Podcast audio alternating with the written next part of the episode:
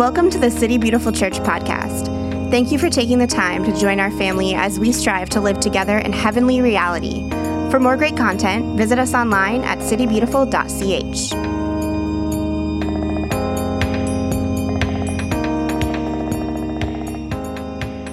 Everybody, welcome to our online worship gathering. So this is a little bit different, a little bit new for us, but I really hope this is going to be a way for us to continue to stay in a posture of worship, to gather together, to sing praises to the Lord, and really to continue this journey that we've been on this year of maturing in Christ for the sake of the world.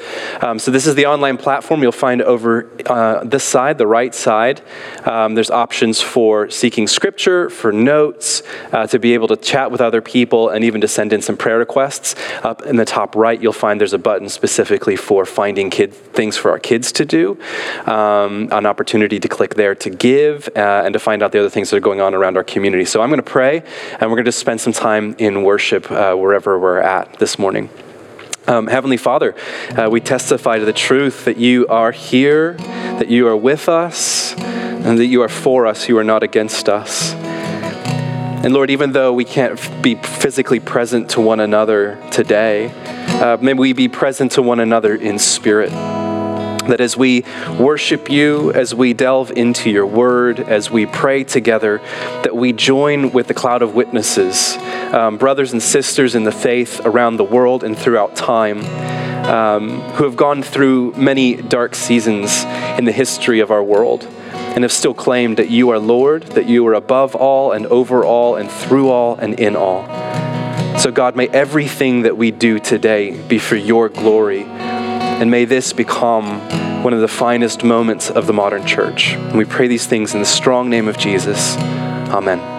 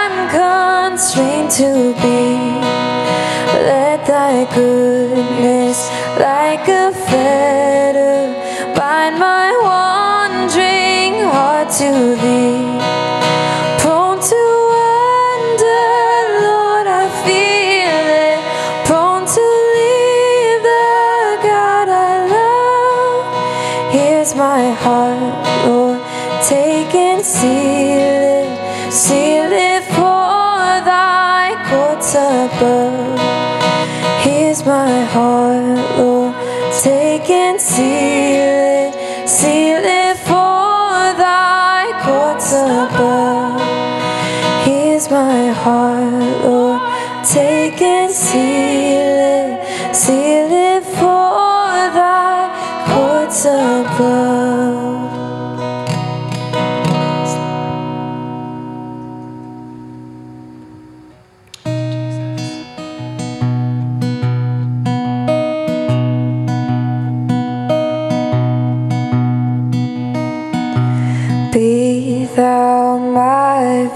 vision. O Lord of my heart, not be all else to me, save that thou art. Thou my best thought by day or by night, waking or sleeping, thy presence my light. Be thou my wisdom, be thou my true word. I ever with thee and thou with me, Lord. Thou my great Father, and I thy true Son. Thou in me dwell, and I with thee were. Be thou my shield and my sword for the fight. Be thou my dignity, be thou my might. Thou my soul's shelter, and thou my high tower. Raise thou me heavenward, O power of my power. Riches I heed not, nor men's empty praise. Thou my inheritance, since now and always. Thou and thou only, the first in my heart, high King of heaven, my treasure thou art. High King of heaven, when victory's won, may I reach heaven's joys, oh bright heaven's sun. Heart of my own heart, whatever befall, still be my vision, oh ruler of all. Still be my vision, oh ruler of all. Still be my vision, oh ruler of all.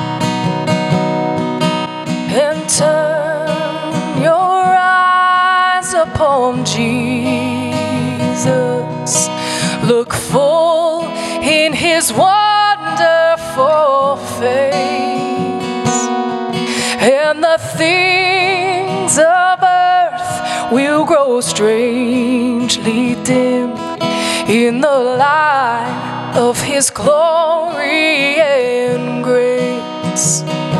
Oh, turn your eyes upon Jesus.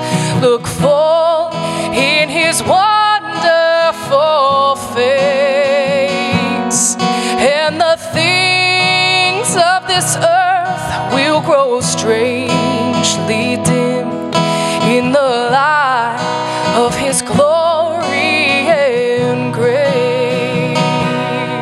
Oh turn your eyes, only You, Jesus, only You, oh Lord, oh be our shelter, Lord. Oh we look to You, turn our eyes, oh turn your eyes upon Jesus, look full in His wonderful face, and the things of earth will grow strangely dim in the light of His glory and grace. Oh, in the light of His glory and grace.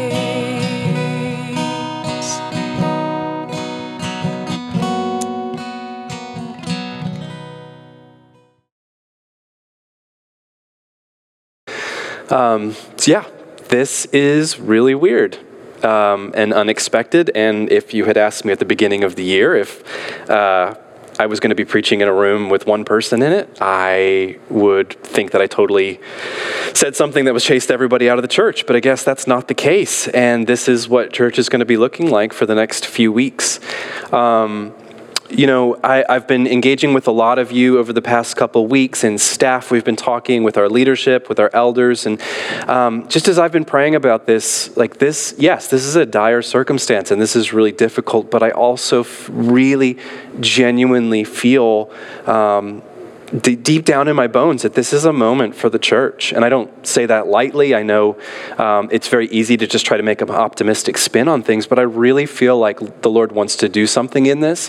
And I think for us as City Beautiful Church specifically, we have this vision for the year of maturing into Christ for the sake of the world, and kind of dissecting those three parts. What is maturity? What does it mean when we look for maturity in Christ, not just as an influence for who we are to become, but that actually it's the Spirit of Christ in us that transforms us to look more like Him? But finally, that last piece, for the sake of the world.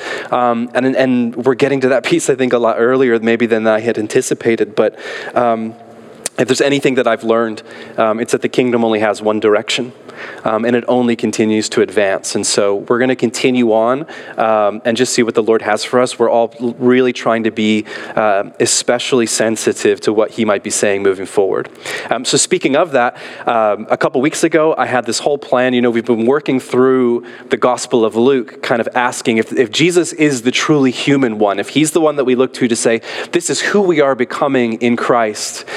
What are the lessons that we can learn? And what are the ways that either Jesus is behaving and acting and thinking, or what are the ways that He's challenging His followers? And I was going to do this whole passage kind of carrying on later on in Luke about money and power and Pharisees and all of this. And by the time we got to Sunday, when things really started to change, I felt like maybe it wasn't the right time for that message. And maybe I'll get back to it some other time. I'm not sure. So I didn't really know what I was going to do today, and I was doing the dishes on Monday, and I felt like the Lord said, you need to go and read the story of Jesus feeding the 5,000, which, of course, is back earlier in the Gospel of Luke than where we've been, but I went and I read it, and I just immediately knew this is the word that the Lord has for us this week, and it's more of a pastoral word. So I'm going to read Luke chapter 9, verses 1 to 17, so hopefully you'll be able to read it on the screen, or you can click the tab on the right and look it up directly within this platform. This is Luke chapter 9, verses 1 to 17. When Jesus had called the 12 together, He gave them power and authority to drive out all demons and to cure diseases. And He sent them out to proclaim the kingdom of God and to heal the sick. He told them, take nothing for the journey, no staff, no bag, no bread, no money, no extra shirt. Whatever house you enter, stay there until you leave that town. If people do not welcome you, leave their town and shake the dust off your feet as a testimony against them. So they set out and went from village to village, proclaiming the good news and healing people everywhere. Now Herod the Tetrarch heard about all that was going on, and he was perplexed because some were saying that John had been raised from the dead, others that Elijah had appeared, and still others that one of the prophets of long ago had come back to life. But Herod said, "I beheaded John. Who then is this I hear such things about?" And he tried to see him. When the apostles returned, they reported to Jesus what they had done. When he took them and they withdrew by themselves to a town called Bethsaida. But the crowds learned about it and followed him. He welcomed them and spoke to them about the kingdom of God and healed those who needed healing. Later in the afternoon, the 12 came to him and said, "Send the crowd away so they can go to the surrounding villages and countryside and find food and lodging, because we're in a remote place here." He replied, "You give them something to eat." They answered, "We only have 5 loaves of bread and 2 fish, unless we go and buy food for all this crowd." About 5,000 men were with them. And I think that that's interesting. You think about these men are probably bringing their wives and children, so this is actually far more than 5,000. But he said to his disciples, "Have them sit down in groups of about 50 each." The disciples did so, and everyone sat down. Taking the 5 loaves and the 2 fish and looking up to heaven, he gave thanks and broke them. Then he gave them to the disciples to distribute to the people. They all ate and were satisfied, and the disciples picked up 12 basketfuls of broken pieces that were left over.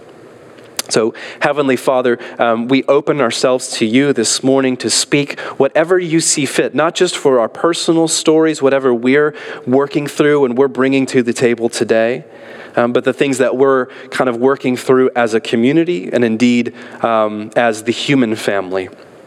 God, I pray that this morning our hearts would be open to hear your truth above all other things that are flying at us, that at your feet we would be able to lay down our fear and anxiety of the future, our guilt or regret of the past, to be fully present here now in this moment, to sit at the feet of Jesus, to inquire of him, to lean in to him so that we might hear his heartbeat for us. So may the words of my lips and the meditation of all of our hearts be ever pleasing in your sight, O Lord, our rock and our redeemer. Amen. So we're essentially looking at 2 different stories here that are very interrelated. The first time that Jesus sends the disciples out on mission, up until this point they've been watching and observing and asking questions and just kind of figuring out who this Jesus person is that they've signed up to follow. And then in the second story, Jesus preaches to the good news to this very large group of people in the wilderness, and then the disciples bring to him this problem of eating, and then he performs the miracle of feeding the 5,000. So what I want to do is talk a little bit about the backstory, and then I want to draw out one particular idea from each of these stories that I think is really pertinent to us today. So I spent part of the time, because we're in social distancing mode, this week researching tax rates in Galilee in the first century. I know many of you probably did the same this week. And so as I'm looking online, and I'm really getting a flavor for where are the most people at in the first century that are following Jesus, I was actually quite surprised to find that it was probably something around a 90% rate of working poor and below. So these are people that are, it's an agrarian society, most of them, if they're farming, they're only farming to survive, they're not making any real sense of profit. And then below that that level of people, there were many extremely poor people, the homeless, the widows, the orphans, foreigners among them that we oftentimes read in Scripture. And we know from the Hebrew Scriptures that God has a special affection for these kinds of people. And a large part of the reason that poverty was so widespread in the first century, not just in Galilee or Judea, but in the entire Roman Empire, was because they were existing under a threefold tax system. The Roman Empire was taxing all of its citizens for many particular things in terms of trade, in terms of access and entry and exit of cities, There was also a tax system established by the Jewish ruling elite. Here we hear this name, Herod the Tetrarch, who is one of the four sons of Herod the Great, who was king at the time of Jesus' birth. And then the third, of course, was that everyone was paying their taxes to the synagogue, to the religious system. Not only were these their tithes and offerings, but there was also extra being taken up. And then in between all of those tax systems, you have the infamous tax collectors and others who are seeking to take advantage of the people as much as possible. So it was a very difficult time for us, for them to live, and it was a very difficult time for people just to find some semblance of normalcy in life, let alone being able to thrive. I think this is really fascinating as a backdrop to these two stories, because what we find in the first is that Jesus sends the disciples out to preach the good news. And it kind of bounces back and forth between these two phrases in Luke, preaching the good news and preaching about the kingdom of God. And when we really understand what's happening in the first century in Galilee and Judea, we begin to ask the question, what was the good news to those first hearers? Especially what was so good about it that people were risking leaving behind jobs and the comfort of their own homes to enter out into the wilderness to find this bizarre rabbi who's speaking about the kingdom of God advancing in their time. You know, I'd be willing to bet that the good news for those first hearers of the gospel was not simply believe in Jesus and pray this prayer and then you'll get to go to heaven when you die. Because that wouldn't really do them a lot of good right now in the meantime. That just the good news being reduced to only being about the afterlife and an assurance of where they'll end up once they die doesn't really feel like there's anything tangible to it. And I think what the good news was that Jesus preached, speaking about the kingdom of God and that his disciples were first taking out to these original hearers, is that there is another way. There is an alternative in every aspect of life. This isn't merely economic. It is not merely political. This envelops every aspect of what it means to be a human being. Jesus came to show a new way of being a human being, but also to gather together a group of people that acknowledge under his lordship, this is the alternative to what we find in the empires of the world. And it's fascinating that both of these stories, with the disciples being sent out for the first time and then the feeding of the 5,000, both of these stories start with nothing. They start with lack. The disciples are sent out and purposely told, don't take anything with you that would normally be a comfort to you. We find these people following Jesus out into the wilderness and they don't have anything. And the disciples' first response is, well, we need to send them to the surrounding villages to find something or everybody's going to starve. And I think there must have been a level of incredulity within the disciples of wondering, what is God asking of us by sending us out like this? And what's he asking us to do when we have such a burden to not only to preach the good news, but to demonstrate it to these people that are so hungry for it? And so that, with that question in mind, I want to look at these two stories. So first, the disciples being sent out.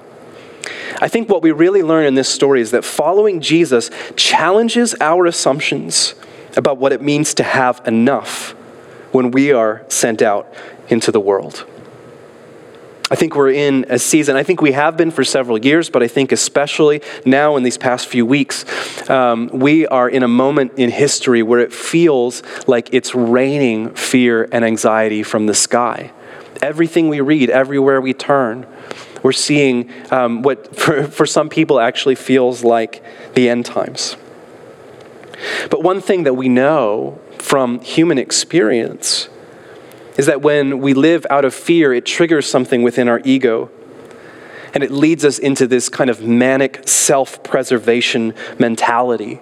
It triggers, for many of us in the West, this consumerist mindset that says, I'm not okay the way that I am right now, so I have to do what I can, gather up what I can in order to protect myself, and that becomes the primary motivator of everything that I think and I act and I feel. We've seen it over these past few weeks with people hoarding supplies, toilet paper, pasta, everything you can imagine. You go into some of the stores and it's absolutely empty of all of these essentials.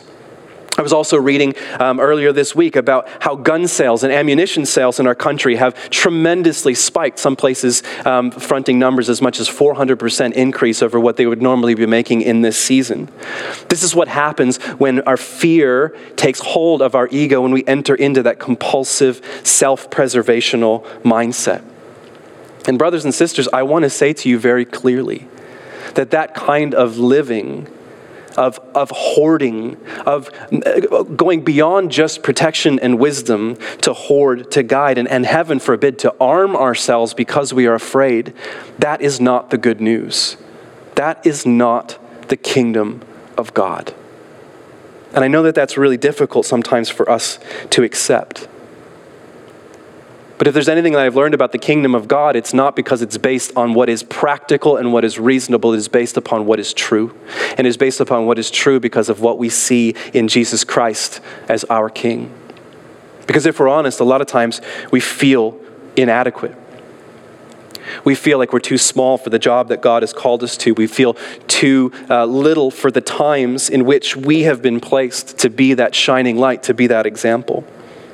You know, often I feel that way, even in these past few weeks. I would be lying if I said that I hadn't been overcome with fear and anxiety at certain times, wondering, what does this mean for me? What does it mean for my family? What does it mean for my community that I love so much?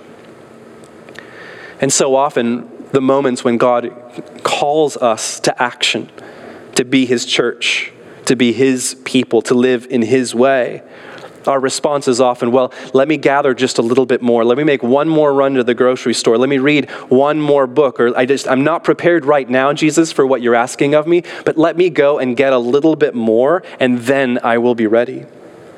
The truth is, if we live out of that mentality, we shall never be ready. Because we think there's always just a little bit more for us to gobble up, and then we will be who God needs us to be.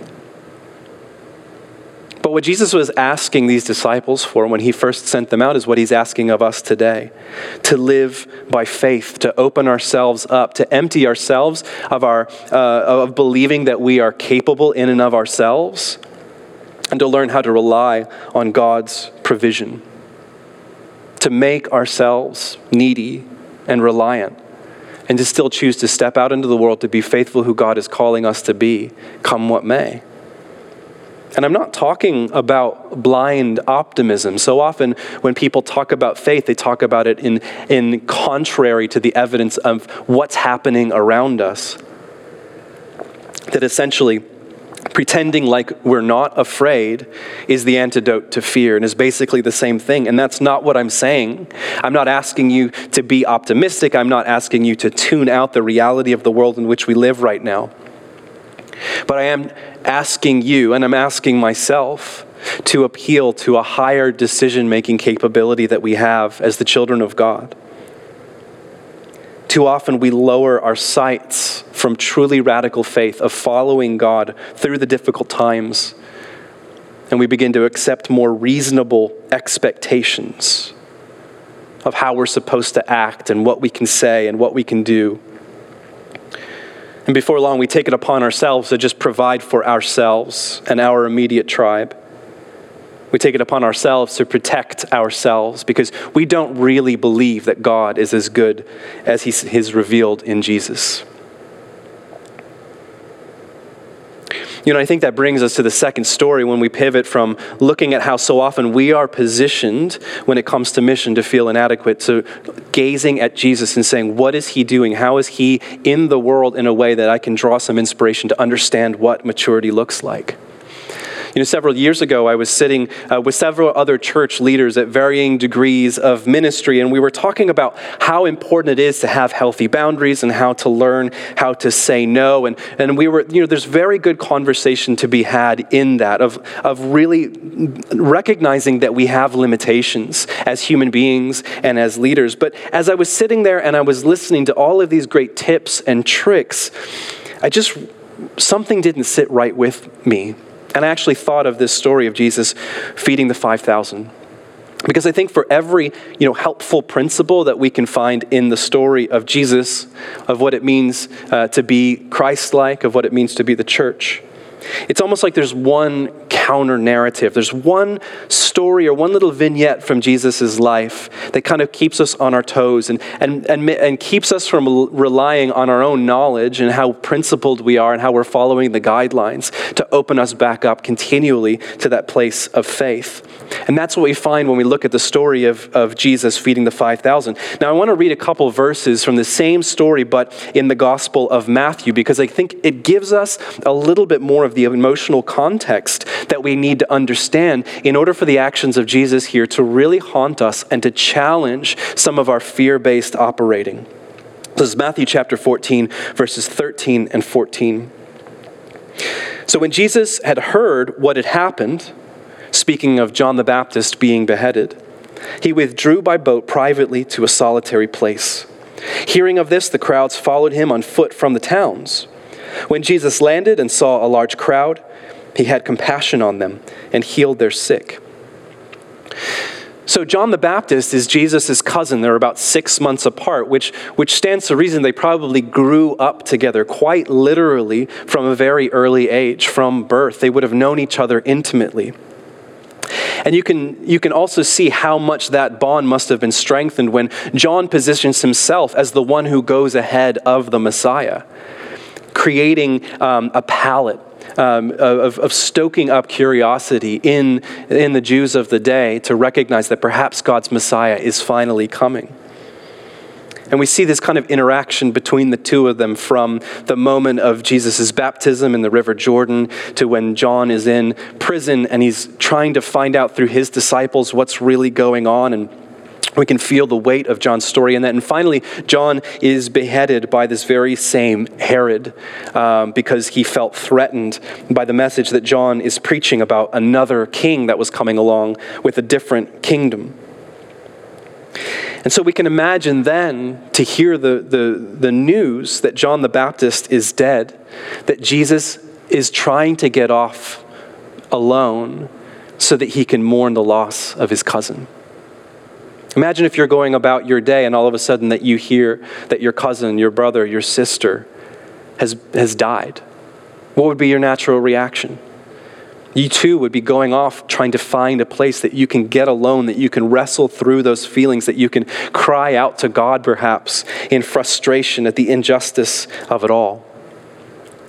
And so we can see through the Gospel of Matthew, this is what Jesus is trying to do. He's trying to go off to a solitary place, but that doesn't happen because of the good news that Jesus brings. And thousands of people follow him out into the wilderness. But I love here again in Matthew we have, it says that Jesus saw the large crowd and he had compassion on them. And that word for compassion in Greek is that he felt it in his guts. You ever have that experience where you encounter pain or brokenness or sadness in somebody else and you just feel it at the core of who you are? And you almost can't help but get involved, but get into the mix to find some way of providing hope. See, Jesus lived out of that his whole life. He felt on this deep, visceral level the pain of humanity. And this would have been the moment that for many of us, and it would have been totally reasonable for Jesus to say, I'm sorry, not today. I just can't right now. Just give me some time. And Jesus absolutely would have had the right to do that. But he doesn't. It says Jesus turned around. He saw them. He had compassion. And he began to heal the sick. And he began to minister to them, speaking of the kingdom of God. Now, I think there's a lot of nuance to be parsed out here. I'm not just simply saying, oh, you shouldn't have any boundaries and you should never say no. That is, please give me grace. That is not what I'm saying. Jesus lived a virtuous life. And that virtuous life was formed out of these habits that he had developed in his life of prayer, of intimacy with God, Sabbath, and worship. These things were forming Jesus so that the moments when he was stretched, when he was put in a place where his margins were being overrun, he knew what to do. And I think that's important for us to recognize. that we need to be formed in such a way that when trial comes along, when the pain comes for other people, we are being stretched, we are still able to show up and to be faithful witnesses to the good news of Jesus. Because when we live out of this cult of spontaneity, which means in any day we could do this or we could do that. We're just kind of feeling our way through life, and some of us kind of label that as being led by the Holy Spirit. When we live out of that cult of spontaneity, we cannot show up in our lives when it matters the most because we have not been formed. Vice comes naturally to us. It doesn't require any habit. But virtue begs of us, who are we to become? And what kind of action of the Holy Spirit in our lives do we need to enable? To form the habits now, to recognize in the moments of pain and travesty in our world that we can show up as Jesus did. And I think this is what's so powerful in this story when we look at the person of Jesus, that when the going gets tough, mature Christians don't make decisions based on their personal rights, but on self-giving love for neighbor. What do I mean by personal rights? We have rights that are owed to us by our country, and I'm intensely thankful for those rights. As a newly minted citizen of the United States, I'm thankful that I have rights, but as a citizen of heaven, which is a higher citizenship than what I've been granted on earth, I recognize that I have sacrificed those rights for a higher calling, which is to be like Jesus. When we make decisions based on our rights, we're making decisions on what we think that we're owed or what we deserve in order to maintain a certain lifestyle. When we make decisions based out of what our rights are, we become self-centered. We become inwardly focused. But for those of us who claim to be Christian, we recognize that we are a cruciform people, which is to say that we are shaped like Jesus. And this is why it's so important that we immerse ourselves in the reality of who Jesus is.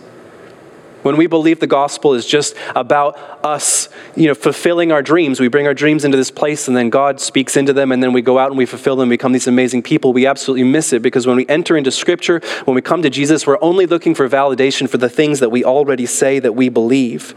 And we find that very little of it has anything to do with our lives in the way that we want to shape them. But when we come to Jesus open-handed, curious, allowing him to reveal himself to us as we truly are, we find that we're called to live in a radically different way. And there were so many scriptures throughout the New Testament that I could draw in that demonstrate this. And I didn't want to hit you over the head just kind of trying to prove this point. But is there anything more beautiful in this phrase in 1 John chapter 3? This is how we know what love is. Jesus Christ laid down his life for us. And we ought to lay down our lives for our brothers and sisters. I lament that we in the American church have missed the core of our own faith. And I know that I have contributed to that as much as anyone else. That when we believe that it's about just being a better person or finding happiness, before long, we begin to realize that the gospel as it is preached by Jesus, that's revealed in the Holy Scriptures, has very little to say to actually help us to achieve our own goals. And then the going gets tough, and then we suffer, and we don't have a theology of suffering. We don't have understanding. And all of a sudden we begin to question, does God really exist? Does God really love me? Because I'm going through these hard times, and surely if God loved us, we wouldn't be experiencing this kind of pain. And very quickly we begin to realize that we've written a version of God in our heads that is not real. Because it's not the God that's revealed in Jesus. The God who forsook heaven, taking the form of a man, becoming less than a man, and dying for us so that we might be raised to life. But then recognizing that we too are called into that same lifestyle, that we make ourselves nothing, that we become humble like him to the point of death. We used to have a word for people that were killed for their faith. They were called martyrs. And now so often they're just fools who didn't do the right thing to protect themselves and their loved ones. This is a time for us to come back to Jesus as he truly is. Because when we recognize who Jesus truly is, we're going to start reassessing what it means to be the church. That the church is meant to be an alternative society, one in which Jesus is already king. We're not called to be relevant to culture. We're not called to find our place in society as if we're just one more little niche. We are called to be an alternative to society, a group of people who recognize in Jesus, this is what God really looks like. And when we begin to live the kind of lives that he is calling us to, we are truly free. That we recognize Jesus is our King. He is the one that we submit to, who we follow, who we get every bit of us behind him and to see where he's taking us. Friends, it's in times like these where we do not ask the question, is Jesus still Lord? When it seems like everything's going crazy. When it seems like there's so much fear and anxiety, and this is not how we thought our lives were going to go. This is not the time for us to ask the question, is Jesus still Lord? It is time for us to ask the question, what does it mean for him to be Lord in this moment? What does it mean for him to be the king over my life and over the lives of all of his followers right now? Because when we begin to ask that question of God, we're going to develop new strategies of what it means to be his church. And we find that for the sake of the world, we are called to stand boldly in the gap between heaven and earth, to see the kingdom of heaven advance in our own time. There's a quote from one of the saints, the recent saints, that just haunts me when it comes to this idea of standing in the gap between heaven and earth. This is from Mother Teresa. She said, "If I ever become a saint, I will surely be one of darkness. I will continually be absent from heaven to light the light of those in darkness on earth." I think Teresa understood what it means to be shaped like Jesus, to become the ambassador of heaven for the sake of the world, to be a light in dark places, to know that our reward is not simply us getting to be with God for eternity, which is still a very self-centered, if that's all the gospel entails, that we're just going to do what we need to do and twiddle our thumbs until we die, and then we get to go off to heaven, but to actually participate in his work of redeeming the world. And I just wonder if, in a season like this, within our city, within our nation, within our world, what would it be like? What would we have to be? What would we have to do for the world to look at us and to say, those Christians, I can't believe how generous they are. I can't believe how disarming they are, how patient, how other-focused. Surely there must be another way to be a human being. There must be another way to be a society, to be a group of people that have been formed in freedom. And that's my challenge for us moving forward. It's why it's imperative that we continue to meet, that we continue to pray and worship and pore over the scriptures and continually challenge one another to sit at the feet of Jesus and to learn from him. Because this is when it matters the most. Not 3 weeks ago, right now. This is when it matters the most. Do we believe what we say that we believe about the God revealed in Jesus? And do we believe what we say we believe about being the church? This is my final encouragement to you in this. And this is especially for my family at City Beautiful Church. I know we have people that are tuning in from around the country and potentially from around the world. But to my dear ones here at City Beautiful Church, you know him. You do. I've seen it. I've seen evidence of it. And you are known by him. You have been prepared for this. You feel inadequate. You feel like you don't have enough to show up when it matters the most, but I'm here to reassure you that you do, because everything you need is found in intimacy with God. Take the time to sit with him. Let him speak to you. Let him guide you in his ways so that you can learn how to be his hands and feet, be praying unceasingly. As we've been talking about recently, praying the Lord's Prayer over and over and over again as the truly revolutionary act that that prayer is, and to accept the consequences of what it means to that prayer for our own well-being and where it is that we think that we stand in the society around us. Don't give up connecting with one another. Train yourself to see the kingdom advance. What can you do right now? What can you be right now? So before we spend some time in prayer, I wanted to talk about some of the things that we as City Beautiful Church are doing specifically in these times of trial. And that's through our benevolence fund. I'm really excited to tell you that this week, as a church community, we've donated $1,000 to the Second Harvest Food Bank. Food banks are going to potentially be overwhelmed in the coming weeks as people lose their jobs, as kids that would normally be getting fed at school are in possible situations where they're going without. And so we've been able to donate $1,000 as a church to our local food bank in order to be a part of supporting the professionals that are on the front lines of doing the all-important work of keeping people alive. Not only that, I'm making a call today for us to increase our benevolence fund. You know, as a church, we've committed to giving away 10% of everything that we take in.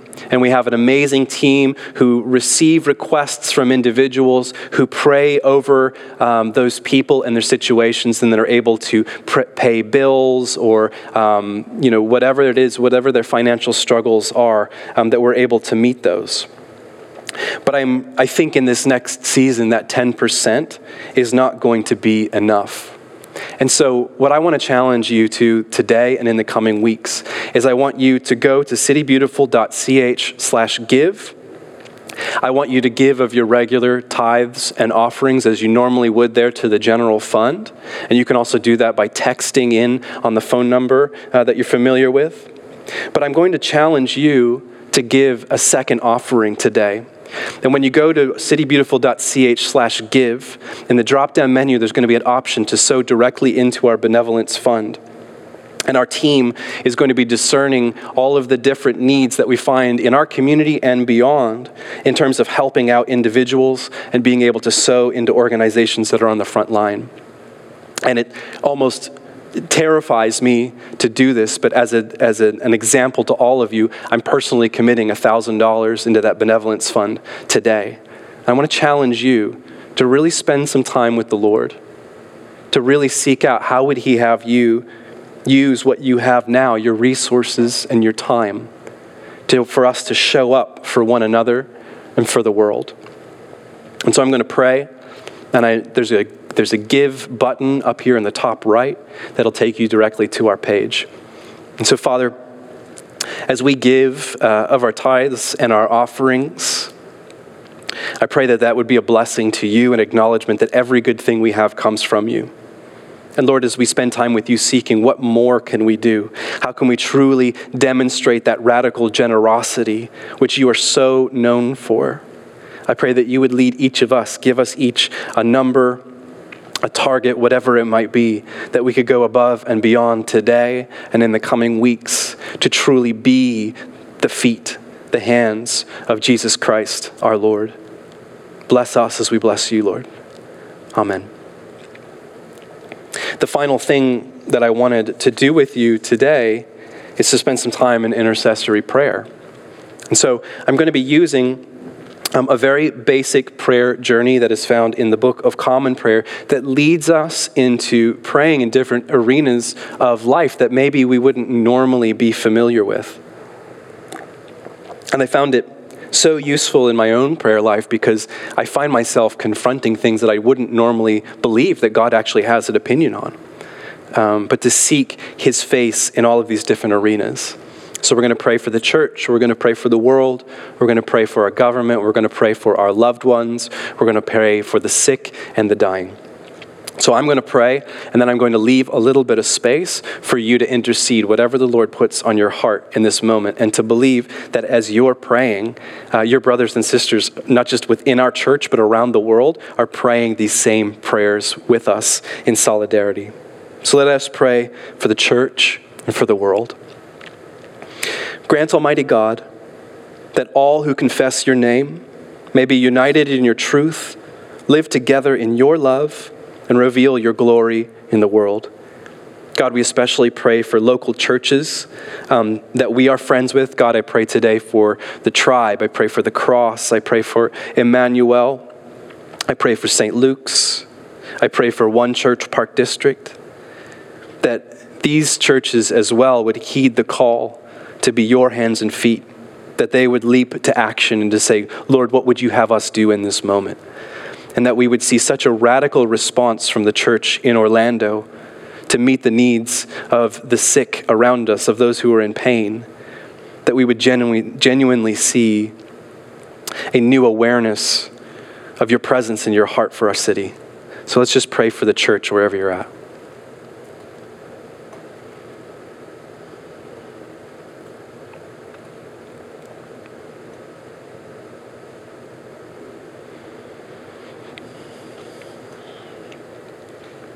Guide the people of this land and of all the nations in the ways of justice and peace, that we may honor one another and serve the common good.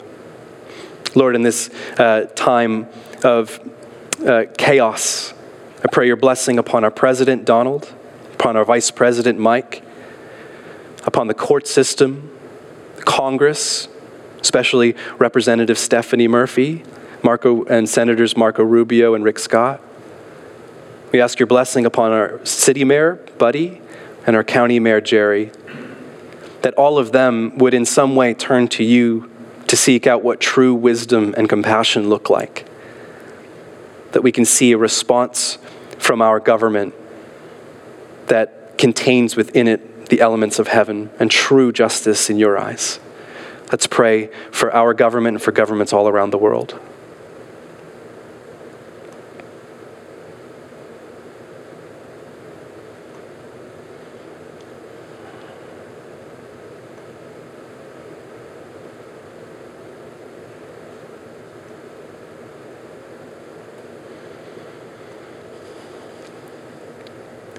Give us all a reverence for the earth as your own creation, that we may use its resources rightly in the service of others and to your honor and glory. God, we know that when there is economic trouble in our country and around the world, that so often there are organizations, nonprofits that suffer who are on the front lines of caring for creation. God, I pray that your guidance, your protection would be with them, and that you would continue to stir up among your own people, within the church, a strong desire to return back to our first vocation as stewards of the earth.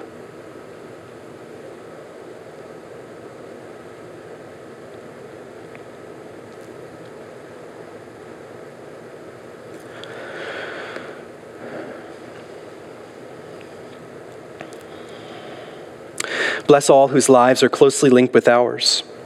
And grant that we may serve Christ in them and love one another as he loves us. Especially pray for my parents in Brittany, France, as they're in quarantine. I pray for my brother Scott in DC. I pray for my brother Joel in Virginia. That they would all be safe, that they would be secure, but that this would be such a sweet time of knowing you on a more intimate level. Let's pray for our own loved ones.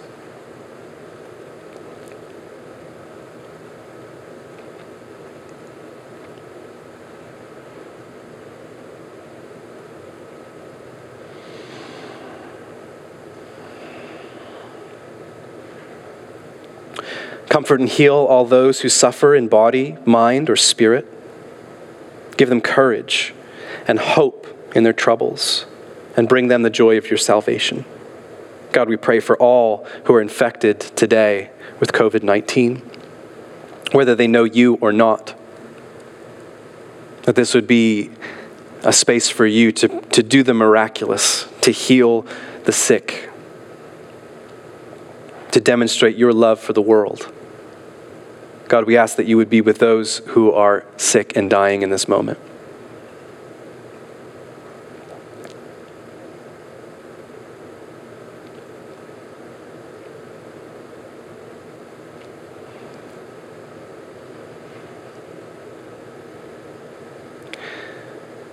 We commend to your mercy all who have died, that your will for them may be fulfilled. And we pray that we may share with all your saints in your eternal kingdom.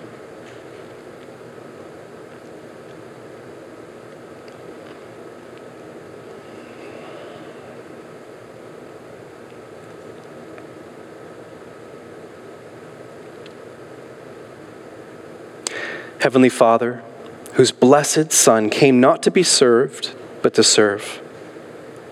Bless all who, following in his steps, give themselves to the service of others, that with wisdom, patience, and courage, they may minister in his name to the suffering, the friendless, and the needy.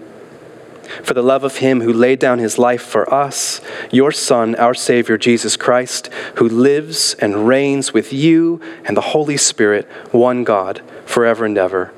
Amen. Well, that's all we have for today, friends. I hope this has been encouraging and challenging to you.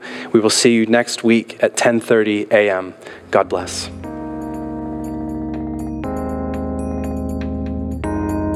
This has been the City Beautiful Church podcast.